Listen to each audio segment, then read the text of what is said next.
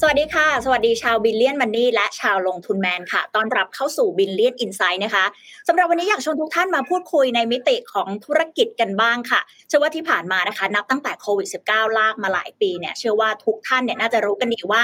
ทุกมิตินะคะ ไม่ว่าจะเป็นในทางเศรษฐกิจเอง หรือว่าการเงินการลงทุนอะไรต่างๆ ได้รับผลกระทบกันอย่างต่อเนื่อง และแน่นอนว่าในภาคของธุรกิจเองนะคะไม่ว่าจะเป็นไมโคร SME หรือว่า SME เนี่ยก็ได้รับผลกระทบกันแบบเต็มๆเหมือนกันเพราะว่าคนจับจ่ายใช้สอยน้อยลง เศรษฐกิจเองก็ถดถอยนะคะ ขณะเดียวกันค่ะ ก็มีคนจำนวนไม่น้อยเลยนะคะ ที่พยายามผันตัวไปเป็นผู้ประกอบการ ไปทำธุรกิจของตัวเองกันมากขึ้นด้วย ทำให้หลายคนเนี่ยนะคะ น่าจะเกิดคำถามไปพร้อม ๆ กันค่ะว่าในยุคนี้เนี่ยอาจจะมีคนอยากขายมากกว่าคนอยากซื้อหรือเปล่า และในช่วงที่เศรษฐกิจเหล่านี้เนี่ยนะคะ ยังไม่ได้ฟื้นตัวได้ดีอย่างเต็มที่มากนักเนี่ยยังมีโอกาสอะไรซ่อนอยู่อีกหรือเปล่านะคะ หรือขณะเดียวกันธุรกิจ SME ของบ้านเราเนี่ยจะปรับตัวอย่างไร มีโอกาสที่จะไปต่ออย่างไรได้อีกบ้างนะคะ วันนี้เดี๋ยวเราจะมาอัปเดตสถานการณ์ไปพร้อม ๆ กันค่ะ โดยวันนี้นะคะเราได้รับเกียรติค่ะจากคุณแสงชัยธีรกุลวานิช ประธานสมาพันธ์ SME ไทยมาร่วมให้คำตอบกับเรา สวัสดีค่ะ สวัสดีครับคุณเมย์ครับใช่สวัสดีค่ะคุณแสงชัยค่ะอย่างที่เกริ่นไปเมื่อสักครู่ค่ะว่าในสถานการณ์ตอนนี้เนี่ยเศรษฐกิจไทยเองก็ยังไม่ได้ฟื้นตัวอย่างเต็มที่นัก SME ก็เริ่มมีการแข่งขันที่มากขึ้นนะคะ ตอนนี้เนี่ยอยากให้คุณแสงชัยอัปเดตให้เห็นภาพรวมไปพร้อมๆกันก่อนค่ะ ว่าตอนนี้เนี่ย SME ไทยมีสถานการณ์เป็นอย่างไรบ้างค่ะ ก็จากสถานการณ์ในปัจจุบันนะครับ SME ไทยเนี่ยก็เราได้เผชิญกับภาวะ 5 วิกฤตนะครับที่ผ่านมานะครับไม่ว่าจะเป็นในเรื่องของวิกฤตเรื่องของสุขภาพนะครับ ซึ่งโควิด -19 เนี่ยก็ทำให้สภาวะเศรษฐกิจซึ่งเป็นวิกฤตที่2เนี่ยได้รับผลกระทบไปด้วยเช่นกันนะครับวิกฤตที่ 3 ก็คือเป็นวิกฤตสงครามที่ส่งผลกระทบต่อต้นทุนนะครับ ส่งผลกระทบต่อค่าของชีพนะครับที่จะทำให้ผู้ประกอบการ แล้วก็ภาคประชาชนเนี่ยได้รับผลกระทบจากเรื่องของปัญหาสงครามนะครับซึ่งมีผลต่อเรื่องของการนำเข้าปัจจัยการผลิตต่างๆ วิกฤตที่ 4 ก็คือวิกฤตทางด้านสังคมนะครับ ประเทศเราเองเนี่ยแล้วก็เข้าสู่สังคมผู้สูงอายุนะครับ เราจะมีสัดส่วนของประชากรผู้สูงอายุสูงขึ้นนะครับ แล้วก็รวมถึงปัญหาเรื่องของยาเสพติดนะครับ ก็ ถือว่าเป็นสิ่งหนึ่งที่ทำให้เกิดวิกฤตเช่นกันนะครับวิกฤตที่ 5 ก็คือวิกฤตในเรื่องของสิ่งแวดล้อมนะครับ เราจะสังเกตเห็นได้ว่าในเรื่องของสิ่งแวดล้อมเองเนี่ยนะครับไม่ว่าจะเป็นเรื่องของ carbon neutrality นะครับตลาดคาร์บอนเครดิตเอง เรื่อง PM 2.5 เรื่อง climate change นะครับล้วนแต่ส่งผลกระทบนะครับเป็นห่วงโซ่นะครับกับระบบเศรษฐกิจนะครับ ซึ่งก็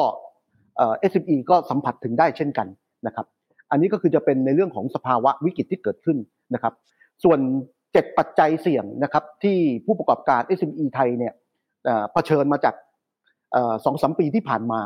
แล้วก็เราคิดว่าถ้ามีการบริหารจัดการที่ดีเนี่ยในปี 66 ก็น่าจะทยอยดีขึ้นตามลำดับนะครับปัจจัยเสี่ยงที่ว่าเนี่ยก็คือ1นะครับก็คือในเรื่องของปัญหาเรื่องของรายได้ลดนะครับเนื่องจาก สภาวะเศรษฐกิจใน2อสปีที่ผ่านมา ที่เราเผชิญโควิด ที่เราเผชิญปัญหาเศรษฐกิจและสงครามเนี่ยเราก็จะพบกับเรื่องของปัญหาที่มีรายได้ลดนะครับ แน่นอนครับการลดของรายได้คงจะไม่ได้เป็นการลดทุก segment ของธุรกิจนะครับ แต่ segment ที่เป็น segment สำคัญสำคัญในภาคบริการ ในภาคการค้าและภาคการผลิตบางส่วนเนี่ยก็ได้รับผลกระทบนะครับปัญหาในเรื่องของ มาตรการของกระตุ้นเศรษฐกิจนะครับ ยังเป็นสิ่งที่มีความจำเป็นกับการออกแบบโครงสร้างนโยบายสาธารณะที่จะไปตอบโจทย์ในการกระตุ้นเศรษฐกิจของแต่ละคลัสเตอร์นะครับ ให้ตอบโจทย์นะครับ กับกลุ่มธุรกิจต่างๆนะครับ ที่มีความแตกต่างกันนะครับ ในลักษณะของการดำเนินธุรกิจในสิ่งที่สองนะครับ ก็จะเป็นปัจจัยเรื่องของต้นทุนการผลิต ปัจจัยนี้เนี่ยเป็นปัจจัยสำคัญนะครับ ที่จะไปส่งผลกระทบถึงปัจจัยที่สามก็คือเรื่องของค่าครองชีพ จากที่เราทราบกันดีว่าปัญหาของต้นทุนการผลิตที่มันเกิดขึ้นเนี่ยส่วนใหญ่เนี่ยก็เกิดมาจากผลกระทบของเรื่องของสงครามนะครับรัสเซียยูเครนเองนะครับ ซึ่งประเทศไทยเองเนี่ยแม้ว่าเราจะประกาศว่าเราจะเป็นครัวของโลก เป็นคลังสินค้าที่เป็นอาหารของโลก แต่สิ่งหนึ่งที่เราเผชิญคือปัจจัยการผลิตพื้นฐาน ไม่ว่าจะเป็นอาหารสัตว์ ไม่ว่าจะเป็นปุ๋ย ไม่ว่าจะเป็นปัจจัยการผลิตเครื่องจักรนะครับ หรือว่าอุปกรณ์ไอทีต่างๆ เนี่ยเราล้วนแต่นำเข้ามาจากต่างประเทศทั้งสิ้นนะครับ ซึ่งแน่นอนครับ เราก็คงไม่ได้นำเข้าจากรัสเซียยูเครนเท่านั้นนะครับ แต่ก็มีประเทศอื่น ๆ ที่เราต้องนำเข้าเช่นกัน แต่จากปัญหาผลกระทบของภาวะสงครามรัสเซียยูเครนเนี่ยทำให้นานาประเทศที่เกี่ยวข้องเนี่ยกับต้องดำเนิน มาตรการหรือนโยบายทางเศรษฐกิจเนี่ยที่ค่อนข้างที่จะรัดกลุ่มมากยิ่งขึ้น ในการสร้างความมั่นคงนะครับทางอาหารทางเศรษฐกิจให้กับประเทศของตัวเองนะครับ เพื่อที่จะให้เพียงพอนะครับต่อประชากรของประเทศนะครับ ปัญหาต่อมาคือปัญหาเรื่องของค่าของชีพแน่นอนครับ พอผู้ประกอบการมีระดับต้นทุนที่สูงขึ้นนะครับ ย่อมส่งผลนะครับที่จะทำให้ต้นทุนสินค้าและต้นทุนการบริการเนี่ย มีการปรับตัวสูงขึ้นด้วยเช่นกัน วันนี้เนี่ยถ้าเราไม่แก้ปัญหาตั้งแต่ต้นทางคือเรื่องของต้นทุน สุดท้ายเนี่ยไม่ว่าจะเป็นเรื่องของการเพิ่มขึ้นของพลังงานน้ำมัน พลังงานที่เกี่ยวข้องกับเรื่องของไฟฟ้านะครับ ที่มีการปรับตัวอย่างต่อเนื่องนะครับ มันก็เป็นปัจจัยพื้นฐานของกระบวนการผลิตของภาคการบริการของภาคการค้านะครับ เราทราบกันดีอยู่แล้วว่า ในเรื่องของโครงสร้างไฟฟ้าเนี่ยมีการใช้ ไฟฟ้าที่มาจากก๊าซธรรมชาติ เป็นแหล่งพลังงานเนี่ยอยู่สูงถึง 60 กว่าเปอร์เซ็นต์นะครับรองลงมาก็คือจะเป็นถ่านหินแล้วก็น้ำมันตามลำดับนะครับ เพราะฉะนั้นเนี่ยโครงสร้างพลังงานไฟฟ้าของประเทศเนี่ยเจ็ดสิบห้าเปอร์เซ็นเป็นพลังงานจากฟอสซิลนะครับ มีเพียงยี่สิบห้าเปอร์เซ็นที่เป็นพลังงานสีเขียวหรือพลังงานทางเลือกนะครับ ซึ่งวันนี้เนี่ยในนานาประเทศที่ได้รับการพัฒนาแล้วเนี่ยในเรื่องของ พลังงานต่างๆเนี่ยจะมีสัดส่วนโครงสร้างพลังงานสีเขียว หรือพลังงานหมุนเวียน พลังงานทดแทนเนี่ยไม่ต่ำกว่า 75%นะครับไม่อย่างนั้นเนี่ยความมั่นคงทางพลังงานเนี่ยเราก็จะสูญเสียดุลการค้าด้วย เพราะว่าเราสังเกตได้จากเรื่องของการนำเข้าส่งออกนะครับ ซึ่งจากการปรับตัวของพลังงานที่มีค่าใช้จ่ายสูงขึ้นนะครับ ประกอบกับอัตราแลกเปลี่ยนนะครับ ก่อนหน้านี้ที่มีการ ค่าเงินบาทนะครับสูงก็ทำให้เรื่องของดุลการค้าเนี่ยได้รับผลกระทบเช่นกัน เป็นดุลการค้าที่ขาดดุลนะครับเรื่องของวิกฤตที่4นะครับก็คือเป็นเรื่องของเงินเฟ้อนะครับซึ่งตามมาเรื่องตามมาด้วยเศรษฐกิจถดถอย แต่สิ่งที่ผู้ประกอบการ SME ได้เผชิญกับปัญหาต่างๆ ที่ผ่านมาก่อนหน้านี้ก็คือเรื่องของอัตราดอกเบี้ยนะครับเราเราสังเกตเห็นว่าอัตราดอกเบี้ย สินเชื่อของผู้ประกอบการ SME เองเนี่ย นะครับ ก็จะมีในระดับที่สูงกว่าผู้ประกอบการขนาดอื่น โดยเฉพาะผู้ประกอบการรายย่อยนะครับ ก็จะมีอัตราดอกเบี้ยสูงกว่านะครับ ส่วนใหญ่จะมีสูงกว่ารายรายย่อมรายกลางและก็รายใหญ่นะครับเพราะฉะนั้นเนี่ยจากภาวะเงินเฟ้อและเศรษฐกิจฝืดนะครับ หรือเศรษฐกิจถดถอยเนี่ยนะครับ ก็ถือว่าเป็นภาระนะครับ กับผู้ประกอบการนะครับ ที่พึ่งพา สถาบันทางการเงินนะครับ แม้ว่าในวันนี้เนี่ยธนาคารภาครัฐเองเนี่ยจะพยายามนะครับที่จะช่วยในการตรึง แล้วก็ออกแบบมาตรการแคมเปญต่างๆเนี่ยให้ตอบโจทย์กับผู้ประกอบการมากที่สุด รวมถึงธนาคารพาณิชย์เองเนี่ยก็มีส่วนร่วมในการที่จะช่วยในการออกแบบแคมเปญต่างๆ ที่จะช่วยตอบโจทย์ในการที่จะไม่เป็นภาระกับผู้ประกอบการ SME ในเรื่องของดอกเบี้ยนะครับ อันนี้ก็คือถือว่า เป็นสิ่งที่สิ่งที่ดีนะครับ แต่นอกจากนี้เนี่ยจากปัญหาข้อที่หนึ่งในเรื่องของรายได้ลดต้นทุนเพิ่ม แล้วก็ค่าของชีพพุ่งนะครับ มาถึงดอกเบี้ยเนี่ยมันก่อให้เกิดเรื่องของหนี้เพิ่มนะครับ อย่างหลีกเลี่ยงไม่ได้นะครับเพราะว่าขีดความสามารถเนี่ยจากรายได้ที่ลดลง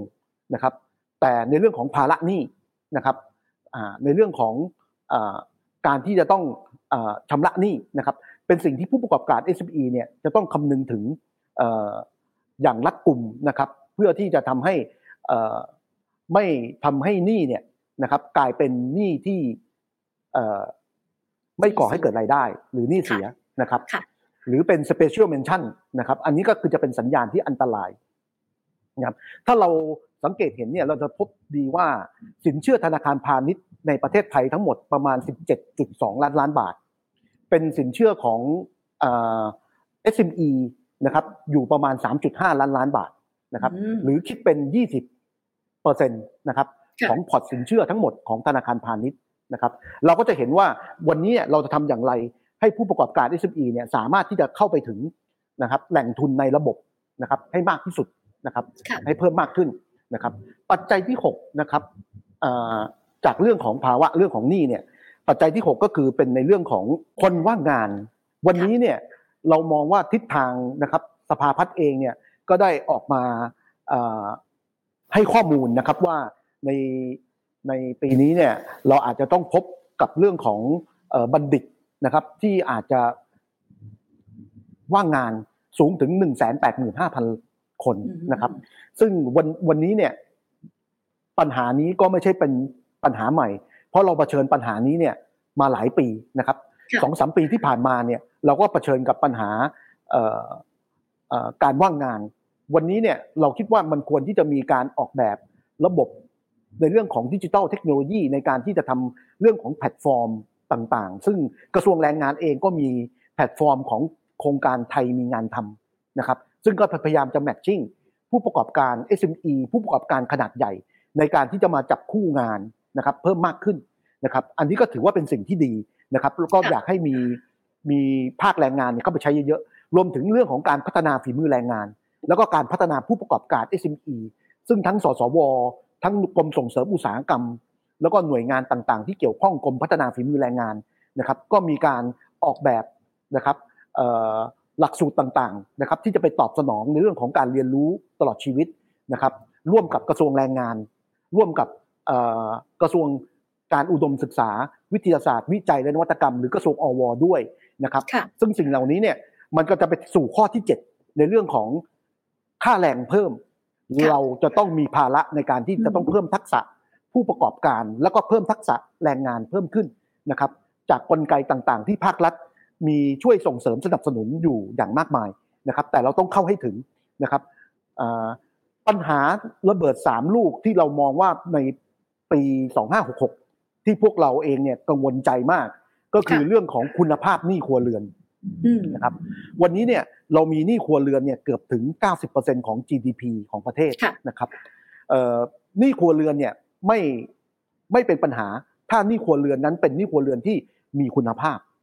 นะครับ แล้วก็เป็นหนี้ครัวเรือนที่สามารถที่จะมีขีดความสามารถในการชำระได้ มีวินัยทางการเงินสูงนะครับ แต่ถ้าหนี้ครัวเรือนเนี่ย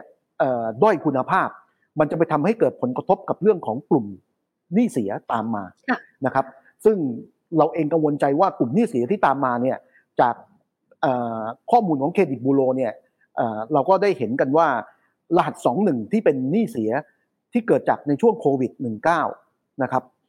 เป็นหนี้ที่เกิดก่อนหน้านี้เป็นหนี้ดี และมาเสียในช่วงโควิดเนี่ยมีประมาณ 2.1 ล้านราย นะครับซึ่งไม่ใช่เฉพาะ SME เป็นหนี้เสียที่มีทั้งผู้ประกอบการ SME และภาคประชาชนนะครับ แล้วก็ภาคส่วนต่างๆเนี่ยอยู่ในนั้นด้วย เรามองว่าการฟื้นฟูและการปรับปรุงหนี้เสียเนี่ยก็ยังจำเป็นนะครับ ที่จะต้องมีการปรับโครงสร้างหนี้นะครับ แล้วต้องสามารถที่จะทำให้การปรับโครงสร้างหนี้เนี่ยมีแพลตฟอร์มที่จะไปเติมทุนบ่มเพาะ ไม่ต้องรอให้เขาถึง 3 ปีนะครับ เราอาจจะมีกระบวนกระบวนการในการที่จะไปถอดบทเรียน นะครับ แล้วก็ทำแผนธุรกิจนะครับ เพื่อที่ทำให้เขาเนี่ยสามารถฟื้นฟูนะครับ เติมสภาพคล่องกลับมาให้เร็วขึ้นกว่าเดิมนะครับ อันนี้ก็คือจะเป็นสิ่งหนึ่งที่จะให้โอกาสกับกลุ่มที่พร้อมที่จะกลับสู่ระบบเศรษฐกิจนะครับ อย่างรวดเร็วนะครับ อันนี้คือผู้ที่พร้อมนะครับ ส่วนผู้ที่ไม่พร้อมนะครับ ก็อาจจะต้องมีกลไกอย่างอื่นในการที่จะมาฟื้นฟูบ่มเพาะให้เขารอความพร้อมนะครับ หรือดูแลเรื่องของการจ้างงาน ทำงานในอาชีพอื่นเป็นต้นนะครับ สิ่งสำคัญเลยเนี่ยเราพบว่านี่นอกระบบเนี่ยมีการเติบโตนะครับ จากข้อมูลจากสถาบันวิจัยเศรษฐกิจของป่วยอึ้งพากรเนี่ยเราก็พบว่าการกระจายตัวของหนี้นอกระบบเนี่ยนะครับมีอยู่ในทุกกลุ่มอายุนะครับ ตั้งแต่ต่ำกว่า 20 ก็เริ่มมีหนี้นอกระบบเกิดขึ้นนะครับ จนถึงอายุวัยเกษียณนะครับ แล้วก็กระจายไปทั้งในภาคของการค้านะครับภาคของธุรกิจ SME เองนะครับรวมถึงแม้กระทั่งข้าราชการนะครับแล้วก็พนักงานและวิสาหกิจ เราก็พบในกลุ่มของนี่นอกระบบนะครับสิ่งต่างๆ เหล่านี้เนี่ยเป็นสิ่งที่เราเองเนี่ยเรากังวลใจเป็นอย่างยิ่ง นะครับค่ะอย่างที่คุณแสงชัยฉายภาพให้เห็นไปกับปัจจัยเสี่ยง หรือว่าระบบเวลาต่างๆ ไม่ว่าจะเป็นหนี้ครัวเรือนหนี้เสียหนี้นอกระบบอย่างที่เห็น เหมือนจะเป็นปัจจัยลบของ SME ทั้งนั้นเลยค่ะ คุณแสงชัย แล้วแบบนี้สิ่งที่เกิดขึ้นอย่างที่เราตั้งคำถามไว้ในตอนแรกค่ะ ว่าทุกวันนี้เนี่ยเรามองว่ามีคนอยากขายมากกว่าคนอยากซื้อ สถานการณ์ของ SME ณเวลานี้ค่ะ มันมีอัตราการเพิ่มหรือการลดของจำนวน SME ยังไงบ้าง แล้วมันมีเรื่องอะไรที่น่ากังวลนอกเหนือจากนี้อีกไหมคะครับ ก็ จริงๆแล้วเนี่ยนะครับถ้าเราจากภาพนะครับที่จากภาพรวมของ SME เนี่ยเราเราจะพบว่าจำนวนของผู้ประกอบการ SME เนี่ยมีในภาพรวมเนี่ยมีจำนวนเพิ่มขึ้นมาตลอดนะครับในระยะเวลาจากที่สำรวจมาในสี่ห้าปีเนี่ยก่อนโควิดนะครับก็ภาพรวมของจำนวนผู้ประกอบการ SME เนี่ยเราจะเห็นว่าเพิ่มขึ้น นะครับ เพิ่มขึ้นอย่างชัดเจนนะครับแปลว่าไม่ได้เพิ่งมาเพิ่มขึ้นตอนโควิดถูกไหมคะคุณแสงชัยไม่ใช่ครับภาพรวมของผู้ประกอบการ SME เนี่ยนะครับ เราจะเห็นว่าการเพิ่มขึ้นเนี่ยตั้งแต่ก่อนปีก่อนปีโควิดเนี่ยนะครับปี 61เนี่ยเรามีอยู่ประมาณ3ล้าน7หมื่นลายนะครับแล้วก็ปี 62นะครับปี 61 ขยับมาเป็นปี 62เนี่ยเราปรับเพิ่มขึ้นมาอีกประมาณ 30,000 ลายนะครับเป็น3ล้านหนึ่ง นะครับ แล้วก็ปี 63 นะครับ เราเจอโควิดแล้ว เราก็ยังมีการปรับตัวเพิ่มอีกประมาณ 30,000 ลายนะครับ แล้วก็ปี 64 เราก็ปรับเพิ่มขึ้นเช่นกัน จนถึงปี 65 เนี่ยนะครับ ที่ผ่านมาเนี่ย เรามีอยู่เกือบถึง 3.2 ล้านลายครับครับ ก็ถ้าเราแบ่งตามลักษณะของขนาดไซซิ่งนะครับ เราก็จะพบนะครับ ข้อมูลที่น่าสนใจก็คือกลุ่มผู้ประกอบการ SME ที่เป็นรายย่อย นะครับ มีการเพิ่มจำนวนขึ้นประมาณ 29,000ลายนะครับแล้วก็มีการจ้างงานเพิ่มขึ้นประมาณ 212,000ลายนะครับ ในขณะที่ผู้ประกอบการรายย่อมนะครับหรือ small นะครับก็จะมีเพิ่มขึ้นประมาณ 8,600 ลายนะครับ แต่มีการจ้างงานที่ลดลงนะครับ ดูแล้วเนี่ยเราจะสังเกตเห็นว่าในในภาพรวมเองเนี่ยเราก็มีการจ้างงานเพิ่มขึ้นนะครับ เล็กน้อยนะครับ ประมาณสามหมื่นนะครับหนึ่งพันลายนะครับ ประมาณนี้ครับครับ ที่น่าสนใจที่น่าสนใจคือวันนี้เนี่ยเราเรามองว่า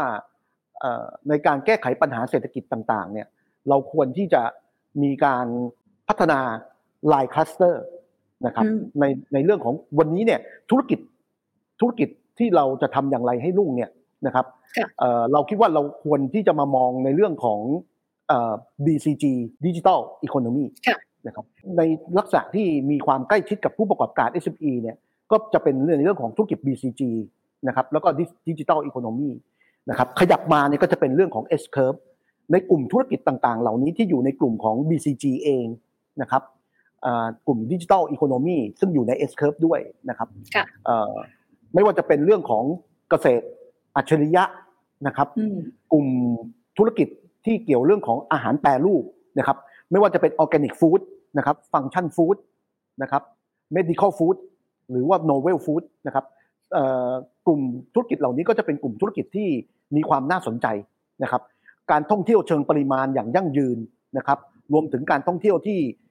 เป็นมูลค่าเพิ่ม ในลักษณะของการท่องเที่ยวสุขภาพนะครับในกลุ่มของการออกแบบผลิตภัณฑ์ที่เป็นมิตรกับสิ่งแวดล้อมนะครับ เป็นพลังงานชีวภาพ พลังงานทางเลือกนะครับ หรือเรื่องของธุรกิจที่เกี่ยวข้องกับเรื่องของการจัดการขยะนะครับเรื่องของเชื้อเพลิงชีวภาพนะครับเคมีชีวภาพพลาสติกชีวภาพนะครับ S curve ก็จะอยู่ในกลุ่มของหุ่นยนต์อุตสาหกรรม อิเล็กทรอนิกส์อัจฉริยะนะครับยานยนต์สมัยใหม่นะครับรวมถึงเรื่องของการบินโลจิสติกที่จะกลับมานะครับฟื้นฟูนะครับ แล้วก็ เรื่องของการแพทย์ครบวงจรเองนะครับ ก็จะเป็นกลุ่มธุรกิจที่เราคิดว่าน่าจะเป็นธุรกิจที่เติบโตนะครับ BCG ยังมีธุรกิจที่น่าสนใจอีกก็คือเรื่องของธุรกิจสมุนไพรซึ่งประเทศไทยก็มีความโดดเด่นและมีอัตลักษณ์อย่างยิ่งนะครับ อันนี้ก็คือจะเป็นจุดหนึ่งนะครับที่จะทำให้ให้ผู้ประกอบการสตาร์ทอัพหรือธุรกิจ SME ที่มีอยู่ในปัจจุบันเนี่ยนะครับทำอย่างไรที่จะยกระดับ ขีดความสามารถนำเอาโมเดลเศรษฐกิจ BCG เนี่ยมาใช้กับธุรกิจ ไม่ว่าจะเป็นเรื่องของการใช้นวัตกรรมต่อยอดทางธุรกิจ ให้เกิดมูลค่าเพิ่มนะครับ การใช้ทรัพยากรที่มีอยู่เนี่ยอย่างคุ้มค่านะครับลดการใช้ลดของเสียนะครับ รวมถึงการที่จะทำให้เกิดธุรกิจที่เป็นมิตรกับสิ่งแวดล้อม สิ่งต่างๆ เหล่านี้เนี่ยล้วนที่จะสามารถที่จะทำให้เกิดธุรกิจใหม่ ๆ นะครับ รายได้ เพิ่มขึ้นได้ครับนอกเหนือจากการที่เราเนี่ยไปจับในตัวของธุรกิจที่มันมีโอกาสเติบโตในอนาคตค่ะ คุณแสงชัย ณ เวลานี้เนี่ยเราน่าจะได้เห็นภาพรวมของการแข่งขันในโลกออนไลน์มากขึ้น อย่างที่เราเห็นตัวเลขเมื่อสักครู่นี้ MSME หรือ SME เองเนี่ยก็เติบโตขึ้นทุกปี แล้วก็ไม่ได้อยู่ในปัจจัยแค่โควิดเท่านั้นด้วย แล้วทีนี้ค่ะ การแข่งขันที่มันค่อนข้างรุนแรงในโลกออนไลน์หรือแบบอะไรอย่างนี้ คุณแสงชัย มองเรื่องนี้ว่ายังไงแล้วเรามีอะไรที่จะแนะนำเพิ่มเติมไหมคะ ครับ ผม มีสิ่งที่จะแนะนำเพิ่มเติมคือทางเลือกทางรอดของ SME เองเนี่ยนะผมอยากให้มองถึง 7 ปัจจัยหลักนะครับ ในการที่จะส่งต่อผู้ประกอบการ SME เอง ในการที่จะทำให้ผู้ประกอบการเนี่ยนะครับ สามารถที่จะเปลี่ยนผ่านได้นะครับ ก็คือในเรื่องของความการสร้างความเป็นผู้ประกอบการ ซึ่งในวันนี้เนี่ยเราจะสังเกตเห็นว่าเรามีบัณฑิตจบใหม่เยอะ การบ่มเพาะในเรื่องของความเป็นผู้ประกอบการนะครับของสตาร์ทอัพของ SME เองนะครับ การที่จะมีในเรื่องของวินัยทางการเงินนะครับสิ่งต่างๆ เหล่านี้เนี่ยจะเป็นสิ่งที่จะทำให้เขาเนี่ยมีหลักในการบริหารจัดการเรื่องของการวางแผนธุรกิจนะครับมีการบริหารจัดการนะครับองค์กร หรือธุรกิจของตัวเองนะครับ ที่มีทักษะอย่างรอบด้านนะครับ เรื่องที่ 2 ก็คือเรื่องของการใช้ประโยชน์จากเรื่องของนวัตกรรม เทคโนโลยี แล้วก็ดิจิทัลนะครับ ตรงนี้เนี่ยจะเป็นสิ่งสำคัญที่ทำให้เกิดความแตกต่างเกิดอัตลักษณ์ วันนี้เนี่ยมันหมดยุคที่จะมาทำสินค้าเหมือนเหมือนกันและราคาถูกนะครับเพื่อแข่งขันกัน วันนี้เนี่ยจะเป็นการทำในเรื่องของการผลิตสินค้าที่มีนวัตกรรมใหม่ๆ นะครับตอบโจทย์ใหม่ๆนะครับเพื่อที่จะทำให้เกิดมูลค่าเพิ่มนะครับประเด็นที่ 3 คือการการสร้าง branding นะครับการสร้าง branding ก็คือการสร้างอัตลักษณ์ การสร้างความไว้เนื้อเชื่อใจความเชื่อถือให้กับสินค้าและบริการของตนเอง ประเด็นที่ 4 ก็คือเรื่องของอการใช้ช่องทางการตลาด ผสมผสานได้อย่างมีประสิทธิภาพ ไม่ว่าจะเป็นตลาดออนไลน์หรือออฟไลน์ นะครับรวมถึงการที่มองถึงตลาดไม่เพียงแต่ในประเทศไทย วันนี้ SME จะต้องมองตลาดโลก มองตลาดภูมิภาค อาเซียน อาเซบเพิ่มขึ้นนะครับสิ่งต่างๆ เหล่านี้เนี่ยจะเป็นตัวตอบโจทย์ที่จะทำให้ SME เนี่ยสามารถรุ่งและเติบโตได้ ปัจจัยที่ 5 ก็คือเรื่องของกลไกเครือข่ายธุรกิจ วันนี้เนี่ย SME ไม่สามารถที่จะอยู่ได้เพียงลำพัง วันนี้ SME ควรที่จะมีกลไกเครือข่ายต่างๆ ที่จะไปเชื่อมต่อปลั๊กเชื่อมโยงนะครับ ในการที่จะเข้าถึงนะครับมาตรการต่างๆ ของภาครัฐเองนะครับ รวมถึงสร้างความสัมพันธ์ที่ดีกับคู่ค้าแล้วก็ลูกค้าด้วยนะครับ อันนี้ก็คือจะเป็น business network ประเด็นที่ 6 ก็คือเรื่องของช่องทางแหล่งทุนต้นทุนต่ำนะครับ วันนี้เนี่ย SME จะต้องรู้จักใช้ช่องทางทางการเงินที่มีต้นทุนต่ำนะครับ วันนี้เนี่ยนอกเหนือจากธนาคารพาณิชย์ นอกเหนือจากธนาคารรัฐ ยังมีกองทุนอะไรบ้างนะครับที่ SME สามารถที่จะเข้าไปใช้ประโยชน์ได้ ไม่ว่าจะเป็นกองทุนสสว กองทุนพัฒนา SME ตามแนวประชารัฐนะครับเงินทุนหมุนเวียนนะครับอุตสาหกรรมในครอบครัว และหัตถกรรมไทยของกรมส่งเสริมอุตสาหกรรมนะครับ กองทุนประกันสังคมนะครับสินเชื่อประกันสังคมนะครับของกระทรวงแรงงานเป็นต้นนะครับสิ่งต่างๆ เหล่านี้เนี่ยจะทำให้ผู้ประกอบการ SME เนี่ยสามารถที่จะใช้ กลไกแหล่งทุนของภาครัฐนะครับ รวมถึงตลาดทุนนะครับ วันนี้เนี่ยกลต. แล้วก็เซตเองเนี่ยก็ได้ทำเรื่องของตลาด LiVE Exchange นะครับซึ่งตลาด LiVE Exchange เนี่ยตัวนี้เนี่ยก็จะเป็นตลาดแพลตฟอร์มที่ทำทั้งเรื่องของ crowd funding นะฮะ SME private placement รวมถึง SME board ในการที่จะทำให้ผู้ประกอบการ SME เนี่ยนะครับที่ยังไม่พร้อมจะเข้าตลาด MAI นะครับยังไม่พร้อมจะเข้าตลาดเซ็ต สามารถที่จะมาระดมทุนในตลาด Life Exchange ตรงนี้ได้ หรือ Life Platform นะครับซึ่งตรงนี้เนี่ยก็จะเป็นอีกช่องทางหนึ่งในการที่จะทำให้ผู้ประกอบการ SME เนี่ยที่มีขีดความสามารถนะครับแล้วก็ต้องการผู้ที่จะมาร่วมลงทุนนะครับในการที่จะเติบโตขยายธุรกิจนะครับมีแผนธุรกิจที่ชัดเจน แล้วก็เป็นธุรกิจที่สามารถเติบโตไปได้อย่างดีเยี่ยมนะครับมาใช้กลไกอย่างเหล่านี้ด้วยนะครับ อันนี้ก็คือจะเป็นเรื่องของกลไกแหล่งทุน สุดท้ายครับเรื่องของกระบอกเสียง วันนี้เนี่ยเรามองว่า SME เนี่ยในการที่จะสะท้อนมุมมองต่างๆ ในเรื่องของปัญหาอุปสรรคและโอกาส SME จำเป็นจะต้องมีช่องทางในการที่จะเป็นกระบอกเสียง ในการในการที่จะสื่อสาร ไปยังหน่วยงานภาครัฐ ไปยังกลไกต่างๆ ในภาคสังคมนะครับ ก็จะช่วยทำให้ระบบนิเวศของผู้ประกอบการ SME เนี่ยเกิดการเจริญเติบโตและการพัฒนา ไปอย่างถูกทิศทางเพิ่มมากขึ้นครับค่ะในประเด็นของเรื่องของทักษะหลักๆสี่ทักษะหลักๆ ที่จำเป็นจริงๆเนี่ยนะครับก็คือจะเป็นเรื่องของทักษะการเรียนรู้ตลอดชีวิตนะครับ สิ่งนี้เป็นสิ่งที่เราคิดว่าเราพูดกันเยอะนะครับ และกระทรวงอวเอง กระทรวงแรงงานเอง กระทรวงพาณิชย์หรือหน่วยงานที่เกี่ยวข้องกระทรวงอุตสาหกรรมนะครับ ที่เกี่ยวข้องกับเรื่องของการพัฒนาผู้ประกอบการ การพัฒนาแรงงาน ก็มีมาตรการและมีนโยบายในการทำเรื่องเหล่านี้เนี่ย อย่างอย่างเข้มข้นนะครับในปีที่ผ่านมานะครับแล้วเราคิดว่าในปีนี้เนี่ยเราจะเห็นมาตรการต่างๆเนี่ยที่จะออกมาเนี่ยที่จะเป็นประโยชน์ ไม่ว่าจะเป็นสสว ก็จะมีเรื่องของ business service development หรือเรียกย่อๆว่า BDS นะครับ business development service นะครับที่จะทำให้ผู้ประกอบการ SME เนี่ยสามารถมาใช้แต้มต่อในการที่จะมาเข้าถึงการพัฒนาการอบรมนะครับในต้นทุนที่ต่ำนะครับโดยสสวเนี่ย ก็จะมีไวเชอร์หรือจะมีซับซิไดให้ตามระดับขนาดของกิจการนะครับทักษะที่2เนี่ยเป็นทักษะที่เรื่องของ financial literacy ซึ่งเราคิดว่าผู้ประกอบการ SME เองเนี่ยจำเป็นต้องมีทักษะเรื่องของการบริหารจัดการทางการเงินนะครับ มีวินัยทางการเงินนะครับ กระเป๋าซ้ายกระเป๋าขวา กระเป๋าธุรกิจกับกระเป๋าส่วนตัว จะต้องมีความชัดเจนนะครับ การทำบัญชีเดียวนะครับ ก็จะเป็นสิ่งที่ทำให้ผู้ประกอบการ SME เนี่ย สามารถที่จะมองเห็นธุรกิจของตัวเองอย่างชัดเจนนะครับ ทักษะที่ 3 ก็คือเรื่องของการเป็นผู้ประกอบการที่มีฐานองค์ความรู้ดิจิทัล และนวัตกรรมในการขับเคลื่อนธุรกิจนะครับอย่างที่เรียนเมื่อสักครู่นี้ว่า 7 ปัจจัยเนี่ยมีเรื่องของดิจิทัลเทคโนโลยีและมีเรื่องของนวัตกรรมเข้ามาเกี่ยวข้อง เพราะว่าวันนี้เนี่ยกระแสโลกมันเปลี่ยนแปลงอย่างรวดเร็ว เราจะสังเกตเห็นนะครับคลื่นนวัตกรรม วันนี้เนี่ยเราอยู่ในคลื่นที่ 6 นะครับคลื่นที่ 5 ก็ยังอยู่นะครับ แต่ว่าเรากำลังก้าวไปสู่คลื่นที่6คลื่นที่ 5 ก็คือคลื่นดิจิทัลเทคโนโลยีขึ้นที่ 6 ก็คือจะก้าวไปสู่ขึ้นของการสร้างความยั่งยืนนะครับ sustainable การใช้พลังงานหมุนเวียน การใช้เรื่องของ circular economy BCG ต่างๆนะครับ สิ่งต่างๆ เหล่านี้เนี่ยผู้ประกอบการจำเป็นจะต้องก้าวไปสู่การเชื่อมโยงนะครับ กับหน่วยงานต่างๆ วันนี้เนี่ยเรามีไม่ว่าจะเป็นหน่วยงานของ สวทช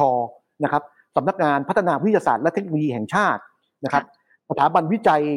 วิทยาศาสตร์และเทคโนโลยีแห่งประเทศไทยนะครับ หรือววนะครับกรมวิทยาศาสตร์บริการสำนักงานนวัตกรรมแห่งชาติ องค์การมหาชนนะครับรวมถึงอุทยานวิทยาศาสตร์ภูมิภาคนะครับหรือสายปาร์คนะครับสิ่งต่างๆ เหล่านี้เนี่ยจะเป็นนกลไกสำคัญในการที่จะมาช่วยยกระดับ ขีดความสามารถของผู้ประกอบการเรื่องของเทคโนโลยี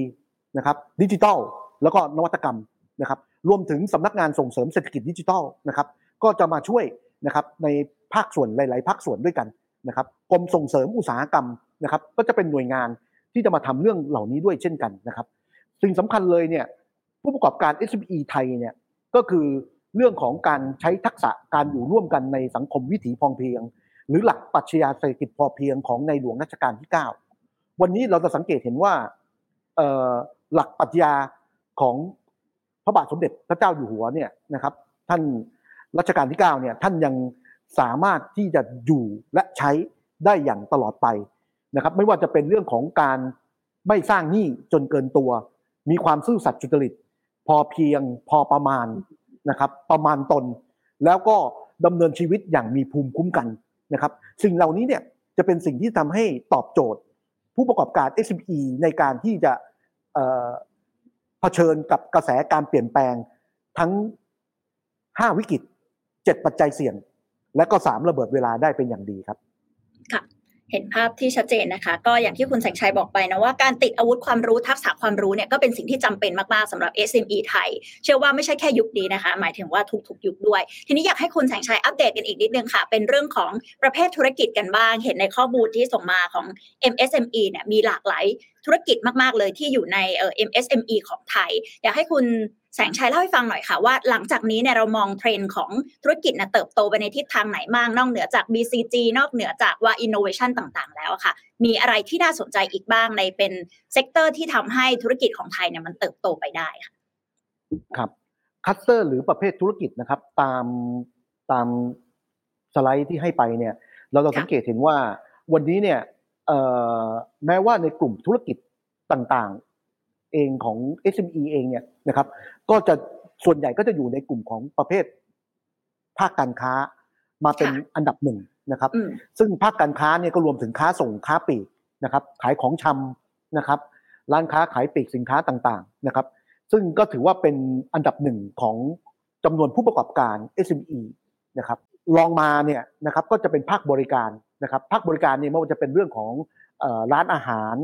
นะครับเอ่อ การซ่อมบำรุงรักษาจักรยานยนต์เครื่องยนต์รถยนต์นะครับเสริมสวยนะครับ ร้านแต่งผมนะครับ รวมถึงกิจการร้านที่เป็นเครื่องดื่มแอลกอฮอล์นะครับ ก็ล้วนที่จะเป็นภาคภาคการบริการที่มีความสำคัญเป็นอย่างยิ่งนะครับ ซึ่งถ้าเราจะสังเกตเห็นเนี่ย SME ที่อยู่ในภาคการบริการเนี่ยจะมาเป็นอันดับที่สองนะครับมีผู้ประกอบการอยู่ในภาคการบริการเนี่ยอยู่ประมาณ 1.278 ล้านรายนะครับ แต่ว่าภาคการบริการเนี่ยกับจ้างงานมาเป็นอันดับที่หนึ่งนะครับถึง 5.5 ล้านคนนะครับก็ถือว่าเป็นภาคที่มีมีความสำคัญนะครับ แล้วก็ที่สำคัญเนี่ยทั้งในในปี 65 เองเนี่ยทั้งภาคการค้าและภาคการบริการเนี่ยมีการปรับตัวเพิ่มขึ้นทั้งในเรื่องของจำนวนนะครับของผู้ประกอบการ แล้วก็จำนวนการจ้างงานนะครับ อาจจะเป็นเพราะว่าการกลับฟื้น ตัวของเศรษฐกิจในช่วงครึ่งปีหลังนะครับ ก็ทำให้เกิดการกลับเข้ามาทำธุรกิจนะครับ แล้วก็มีการทยอยจ้างงานกลับมาเพิ่มมากขึ้นนะครับ อันนี้ก็คือน่าจะเป็นปัจจัยหนึ่งนะครับ แต่ปัจจัยที่น่าสนใจคือภาคการผลิตครับ ภาคการผลิตเนี่ยจากข้อมูลของสสวเนี่ยเราจะพบว่าในปี 65เนี่ยเอ่อมีการลดลงไปประมาณ 16,000รายนะครับ ในเรื่องของจำนวนผู้ประกอบการที่อยู่ในภาคการผลิตนะครับ ส่วนการจ้างงานเนี่ย มีการลดลงไปประมาณ 95,000รายด้วยกันนะครับ ซึ่งก็น่าจะเป็นเอ่อจากในเรื่องของเอ่อปัญหาต่างๆ ที่เกี่ยวข้องกับเรื่องของต้นทุนการผลิตนะครับ แล้วก็ปัจจัยการผลิตต่างๆนะครับ ที่มีการปรับตัวสูงขึ้นนะครับ ก็อาจจะได้รับผลกระทบไปบ้างบางส่วนนะครับ ก็วันนี้เนี่ยธุรกิจที่เป็นธุรกิจดิจิทัลธุรกิจที่เกี่ยวกับเรื่องของเทคโนโลยี นะครับเป็นภาคธุรกิจที่วันนี้แม้กระทั่ง SME เองเนี่ยก็มีการเติบโตในส่วนเซกเมนต์นี้เนี่ยค่อนข้างสูงนะครับเราจะสังเกตเห็นได้นะครับจากเรื่องของออนโยบายของภาครัฐเองเนี่ยที่ตั้งเป้าในเรื่องของอีคอมเมิร์ซเองนะครับว่าสภาพัฒน์นะครับตั้งเป้าว่าภายในปี 2570 นะครับ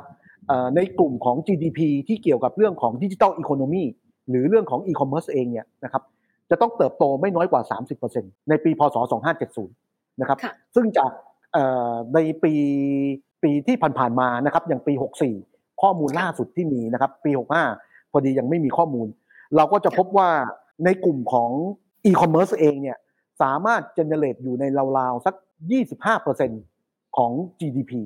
ซึ่งก็ประมาณ 4 ล้านล้านบาทนะครับ ซึ่งก็ถือว่าเป็นการตอบโจทย์อย่างดีนะครับ ในการที่ เราจะตั้งเป้าไปสู่การพัฒนาเศรษฐกิจและสังคมแห่งชาตินะครับค่ะในแผนที่ 13นะครับในเรื่องของเศรษฐกิจดิจิทัลเองเนี่ยเราคิดว่าน่าจะมีการเติบโตอย่างต่อเนื่องนะครับแล้วก็จะเป็นตัวเปลี่ยนผ่านที่จะทำให้เอ่อประชากรในประเทศไทยเนี่ยเรียนรู้เรื่องของเออการใช้เทคโนโลยีดิจิทัลเพิ่มมากขึ้นนะครับค่ะแต่วันนี้เนี่ยประเด็นสำคัญคือทำอย่างไร ที่จะทำให้ภาคประชาชนนะครับ เรียนรู้และใช้ดิจิทัลเทคโนโลยีอย่างชันฉลาดนะครับ ได้อย่างกว้างมากยิ่งขึ้นนะครับ ไม่ว่าจะเป็นดิจิทัลเทคโนโลยีทางการเงินนะครับค่ะดิจิทัลเทคโนโลยีในชีวิตประจำวันนะครับดิจิทัลเทคโนโลยีที่จะใช้ในเรื่องของการค้าในเรื่องของธุรกิจนะครับ ในเรื่องของการซื้อขายนะครับ อันนี้สิ่งต่างๆ เหล่านี้เนี่ยก็จะเป็นตัวที่จะมาช่วยให้พี่น้องประชาชนนะครับ ที่อยู่ในต่างจังหวัดนะครับ ที่มีห่างไกลออกไป ในอำเภอในตำบลหรือในหมู่บ้านต่างๆเนี่ยนะครับสามารถที่จะเข้าถึงนะครับแล้วก็ใช้ประโยชน์จากดิจิทัลเทคโนโลยีไม่ว่าจะเป็นเรื่องของการเรียนรู้การศึกษาเนี่ยได้เพิ่มมากขึ้นครับค่ะภาพรวมของ digital economy ตอนนี้เนี่ยเหมือนว่าอีคอมเมิร์ซเองก็มาแรงการขายของธุรกิจออนไลน์เองก็มาแรง ดูเหมือนว่าคนที่กำลังจะเข้ามาเป็นผู้ประกอบการเอง MSME หรือ SME เองเนี่ยค่ะคุณแสงชัยก็จะมีโอกาสเติบโตไปกับเทรนด์เหล่านี้ด้วยถูกไหมคะ ถูกครับ เอ่อเป็นเป็นทั้งโอกาสและเป็นทั้งอุปสรรคในขณะอืมเดียวกันเอ่อยังไงบ้างเป็นโอกาสเป็นโอกาสสำหรับผู้ที่ตื่นรู้ แล้วก็กระตือรือร้นในการที่จะหาช่องทาง แล้วก็ปรับปรุงปรับแก้ในเรื่องของเอ่อการตลาดดิจิตอลหรือการตลาดออนไลน์นะครับเอ่อจากจากผลสำรวจของทางสสวเองเนี่ยเราก็จะเห็นช่องว่างของเรื่องดิจิทัลเทคโนโลยี การทำเรื่องของ online content ของผู้ประกอบการ SME เองเนี่ยก็ยังมีความรู้ความเข้าใจในระดับที่น้อยนะครับ มีผู้ประกอบการเนี่ยมากกว่า 60-70%นะครับที่อาจจะมี pain point เรื่องของ online content หรือการเข้าถึงดิจิทัลค่ะนะครับ channel ในเรื่องของการทำการค้าขายต่างๆ ผ่านช่องทางออนไลน์นะครับ ซึ่งสิ่งต่างๆ เหล่านี้เนี่ยจริง ๆ วันนี้ภาครัฐมีโครงการฝึกอบรม นะครับหรือรวมถึงพัฒนาทักษะเหล่านี้เนี่ยค่อนข้างเยอะ แต่วันนี้เนี่ยสิ่งที่จะเป็นในเรื่องของอการที่จะทำให้ผู้ประกอบการ SME เองนะครับวันนี้เนี่ยสามารถที่จะเติบโตไปได้เนี่ยเราจะต้องนำเอาเรื่องของตลาดต่างๆ ไม่ว่าจะเป็นเรื่องของกรมส่งเสริมการค้าระหว่างประเทศนะครับที่มีการ matching ตลาดส่งออกนะครับ เอ่อเอ่อเรามีเรื่องของกลไกแพลตฟอร์มต่างๆนะครับที่เป็นดิจิทัลออนไลน์นะครับเราจะเข้าเข้าถึงกลไกนั้นได้อย่างไรนะครับอืมวันนี้เนี่ยเราต้องทำในเรื่องของฝั่งทั้งเรื่องของการเงิน และการเชื่อมของการพัฒนาผู้ประกอบการนะครับในเรื่องของตลาด ในเรื่องของสิทธิประโยชน์นะครับที่จะไปให้แต้มต่อกับผู้ประกอบการคนตัวเล็ก ไม่ว่าจะเป็นรายย่อยรายย่อมหรือรายกลางนะครับเอ่ออย่างเรื่องของอ่า SME GP หรือการจัดซื้อจัดจ้างภาครัฐนะครับก็เป็นจุดหนึ่งในการที่จะมาช่วยส่งเสริมเรื่องของสิทธิประโยชน์ให้กับผู้ประกอบการ SME นะครับค่ะเรื่องของการพัฒนาองค์ความรู้นะครับเรายังมีสถาบันการเอ่อส่งเสริมผู้ประกอบการเอ่อยุคใหม่นะครับการค้ายุคใหม่นะครับซึ่งอยู่ในสังกัดของกรมส่งเสริมการส่งกรมส่งเสริมการค้าระหว่างประเทศนะครับอ่า หรือ NEA นะครับอันนี้เนี่ยสามารถที่จะมีช่องทางในการที่จะให้ความรู้ได้ฟรีนะครับในเรื่องของการค้าการส่งออก แม้แต่วันนี้เนี่ยในภาคการธนาคารนะครับเรื่องของดิจิทัลเทคโนโลยีเนี่ยไม่ว่าจะเป็น Exim Bank ไม่ว่าจะเป็นธนาคาร SME D Bank นะครับหรือไม่ว่าจะเป็นธนาคารออมสินทกสบสยนะครับก็ล้วนที่จะมีช่องทางหรือมีกลไกต่างๆ ที่จะมาช่วยส่งเสริมสนับสนุนผู้ประกอบการ SME ในกลุ่มต่างๆ ในการที่จะเอ่อเอ่อเข้าไปใช้หรือเข้าไปเรียนรู้นะครับ เรื่องของเออการค้าในประเทศต่างประเทศ การค้าที่เกี่ยวกับเรื่องของดิจิทัลนะครับค่ะองค์ความรู้เกี่ยวเรื่องของ financial literacy ต่างๆนะครับ ก็เอ่อล้วนทำอย่างเข้มข้นด้วยกันนะครับค่ะอ้าว ได้เห็นภาพรวมนะคะ อันนี้ก็น่าจะเป็นในส่วนของสินหน่วยงานต่างๆนะคะ ที่เข้ามาสนับสนุน SME เนาะคุณแสงชัยน่าจะได้ฉายภาพให้เราเห็นกันไปแล้วนะคะ นอกจากนี้ค่ะสำหรับคนที่อยากเริ่มต้นธุรกิจล่ะคะ คุณแสงชัยอยากให้ฝากสักนิดนึงค่ะ อันนี้เราพูดถึงในธุรกิจที่เริ่มต้นไปแล้วเนาะว่าจะมีการปรับตัวอย่างไร ทีนี้สำหรับคนที่อยากจะเริ่มต้นนะเวลานี้นะหลายคนก็มองว่าเอ้ช่วงนี้เศรษฐกิจไม่ดีหรือเปล่า เราจะเริ่มต้นธุรกิจตรงนี้อย่างไร หรือมองเห็นโอกาสทางธุรกิจได้อย่างไรบ้างค่ะ ครับ การเริ่มต้นธุรกิจนะครับ ผมคิดว่าสิ่งจำเป็นก็คือในเรื่องของเจ็ดเรื่องที่ผมได้พูดถึงเมื่อสักครู่นะครับค่ะไม่ว่าจะเป็นเรื่องของความเป็นผู้ประกอบการ ไม่ว่าจะเป็นเรื่องของอาการใช้นวัตกรรม และดิจิทัลเทคโนโลยีนะครับการทำเรื่องแบรนดิ้งนะครับ การอ่ารู้จักเรื่องของอาช่องทางการตลาดนะครับ รวมถึงการมีกลไกเครือข่ายทางธุรกิจ การแสวงหาแหล่งทุน ทางการเงินที่มีต้นทุนต่ำนะครับ รวมถึงในเรื่องของเออการที่เราเองเนี่ยเราคิดว่าเราน่าจะมีกลไกที่เป็นกระบอกเสียงให้กับผู้ประกอบการ SME เองก็ตามนะครับ อันนี้ก็คือจะเป็นส่วนหนึ่งนะครับ ที่จะทำให้ผู้ที่จะเข้ามาเนี่ยในการเริ่มต้นธุรกิจมองสิ่งเหล่านี้อย่างรอบด้าน ถ้ามองสิ่งเหล่านี้อย่างรอบด้านแล้วเนี่ยผมคิดว่าแผนธุรกิจที่ออกมาเนี่ย นะครับสำคัญคือต้องมีแผนนะครับ วันนี้เนี่ยถ้าไม่มีแผนธุรกิจแล้วไม่รู้จักตัวเองนะครับ ไม่รู้จักสิ่งที่ตัวเองจะมองหาโอกาสนะครับ อย่างที่เรียนไปว่า BCG Digital S Curve คือโอกาสของธุรกิจในวันนี้และอนาคต แต่สิ่งที่เป็นผู้ประกอบการใหม่ที่จะเข้ามานะครับ ก็ต้องเริ่มต้นจากเจ็ดเรื่องนะครับ คิดว่าน่าจะเป็นแนวทางเบื้องต้นในการที่จะทำให้เขาสามารถที่จะเติบโต ไปได้อย่างรวดเร็วนะครับ สิ่งสำคัญเลยเนี่ยนะครับก็คือเรื่องของสี่ทักษะที่จำเป็นนะครับ ที่จะทบทวนตัวเองและประเมินตัวเองว่าในการดำเนินธุรกิจเนี่ยเรามีทั้งสี่ทักษะนั้นอยู่มากน้อยแค่ไหนนะครับ แล้วก็สำคัญเลยเนี่ยคือเรื่องของความกระตือรือร้นตื่นตัวในการที่จะทำธุรกิจเรียนรู้สิ่งใหม่ ๆ และปรับตัวตลอดเวลานะครับ อย่างที่ผมเรียนว่า วันนี้เนี่ยเรามีโปรแกรมนะครับ การพัฒนาวิสาหกิจที่มีนวัตกรรมในการขับเคลื่อนในหลาย ๆ หน่วยงานด้วยกันนะครับเราจะสังเกตเห็นว่าหน่วยงานต่างๆ ของภาครัฐ ก็พยายามมีเรื่องของแหล่งทุนนะครับ ทางด้านนวัตกรรม มีเรื่องของกลไกการบ่มเพาะนะครับพัฒนาสินค้าพัฒนาบริการให้กับผู้ประกอบการนะครับ ซึ่งเราจะต้องเขาเรียกว่า แสวงหานะครับ แล้วก็เข้าถึงนะครับกลไกต่างๆ เหล่านี้ให้ได้ สิ่งสำคัญครับที่อยากจะฝากไว้ก็คือเรื่องของการทำ 4U นะครับ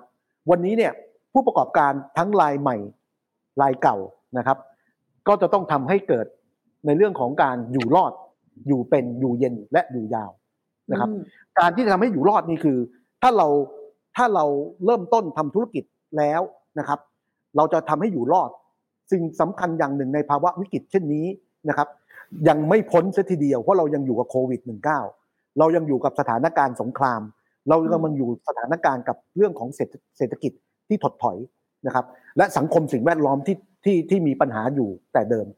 วันนี้เราต้องบริหารความเสี่ยงของธุรกิจให้เป็นนะครับ ว่ามีปัจจัยเสี่ยงนะครับ ทั้งปัจจัยภายในและปัจจัยภายนอกอย่างไร ว่าเราก็จะสามารถที่จะอยู่รอดได้นะครับ อยู่อยู่เป็นก็คือ การกล้าคิดกล้าทำกล้าเปลี่ยนแปลงปรับตัวได้ ใช้กลไกเครือข่ายเป็น และเข้าถึงเทคโนโลยีนะครับ วันนี้เนี่ยถ้าเราไม่เข้าถึงเทคโนโลยี เราไม่เข้าถึงนวัตกรรม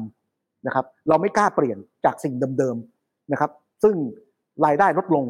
เราก็จะไม่มีวันที่จะมีโอกาสที่จะกระเถิบเป็นขั้นบันไดขึ้นไปนะครับ วันนี้ก็อยากจะฝากเรื่องของอยู่เย็นด้วยนะครับ เพราะว่าการใช้หลักปรัชญาเศรษฐกิจพอเพียง นะครับ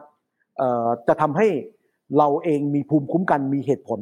นะครับ แล้วก็พอประมาณนะครับสำคัญเลยนะครับก็คือเรื่องของการอยู่ยาว วันนี้เราทราบกันดีว่าความซื่อสัตย์สุจริต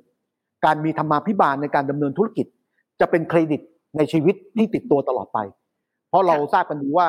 ไม่ว่าจะเป็นผู้ประกอบการสตาร์ทอัพการใช้เม็ดเงินของ investor ของ VC ของ Angel นะฮะ Angel Fund ก็แล้วแต่ การที่มีวินัยทางการเงิน และการที่ใช้เงินไปอย่างคุ้มค่า ไปอย่างรู้คุณค่า และตอบโจทย์กับสิ่งที่นักลงทุนต้องการเนี่ยจะเป็นสิ่งที่จะทำให้เกิดความไว้เนื้อเชื่อใจนะครับ แล้วก็สามารถที่จะมีการให้และแบ่งปันกับสังคมนะครับ กับสิ่งแวดล้อมนะครับเราก็จะทำให้เกิดความอยู่รอดอยู่เป็นอยู่เย็นและอยู่ยาวได้ครับ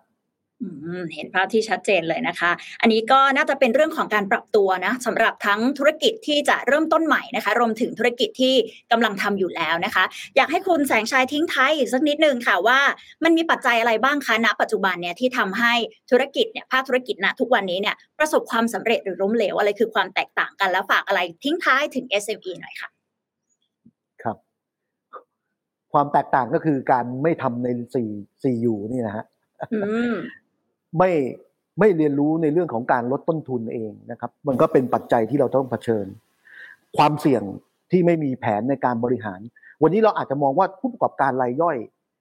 จำเป็นเหรอต้องมีการบริหารความเสี่ยง การบริหารความเสี่ยงเนี่ย เราอาจจะคำนึงถึงว่า วันนี้เนี่ย เรามีกิจการเล็ก ๆ เรามีร้านขายก๋วยเตี๋ยวนะครับ เรามีร้านขายของชำวันนี้เนี่ยเราจะมีความเสี่ยงอะไรบ้างที่เราเคยเผชิญ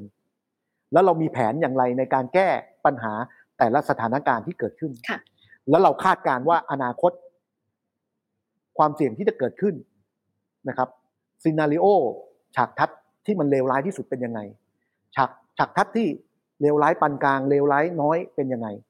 คือตั้งอยู่บนความไม่ประมาท และเรามีแผนวางแผนอย่างรัดกุมเนี่ย มันก็จะทำให้เราลดผลกระทบ แม้ว่าเราไม่สามารถบริหารได้ทั้งหมด แต่เราก็จะทำให้ผลกระทบเนี่ย ไม่ทำให้เอ่อธุรกิจของเราเนี่ยจะต้องสูญหายหรือจะต้องค่ะจากไปนะครับ รวมถึงเรื่องของการที่จะต้องคิดนะครับ